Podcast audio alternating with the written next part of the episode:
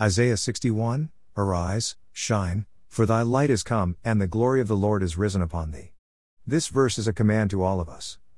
I was blessed to study in Christian institutions with Christian people as principal. They were able to deliver the blessing of God to me.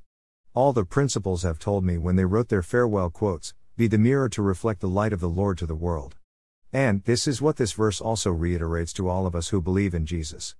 While Jesus says that I was pruned by the Almighty God to deliver only good, that you will get nothing but only good, then we who believe in Jesus through our lives and the deeds thereof will spread the light to other people. The light will only multiply, for it is only the spark and the smallest flame in the candle that lights up the deepest darkness. This is the power of the Word of God and the light that Jesus gives through these words for us to live our lives. This is what I think when we get stuck and turn into a phase of helplessness. I entirely agree, for example, Havana syndrome and trafficking or financial crises because of unemployment with no assets to rely on for an income are situations when we need help from others. But what about our minds? When this mind and thoughts are filled with God reclining on Him during these tough times, we will not give in to the ways of evil like theft, bargain, hurt, violence, stalking, substance abuse, trafficking, and such activities.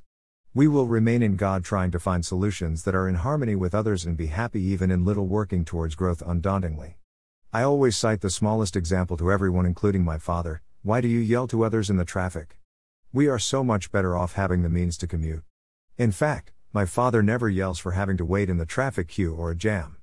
Here I am pointing at the chaos and tension that gets into our minds in a traffic jam, and we get into altercations abusing each other. Are we not part of and responsible by not waiting and being patient that we move in harmony without causing this chaos?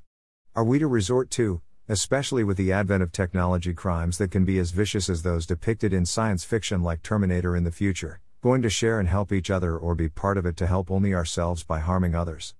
Are we going to give in to something wrong and unrighteous of harming others that are ungodly to save ourselves from being harmed in a similar manner or to solve the smallest annoyances because of the impact? Dear Lord, Almighty bless this day and the days to come. Bless all those who wish me well, those who don't accept to treat me inhumanely, and those who want me to live a good life. Fill our daily plates in abundance that we may never run out of but be able to help others. Provide us with long lasting, good, and safe roofs and clothing. Thank you for what you have provided today. Send down your angels to destroy technology and its illicit activities. Touch us with your healing hands that we may remain in good health. Make way for us and show us the way to your blessedness that we may lead our lives in peace, joy, love, hope, faith, goodness, prosperity, praise, and worship exemplifying your glory for a victorious life on this earth. Amen.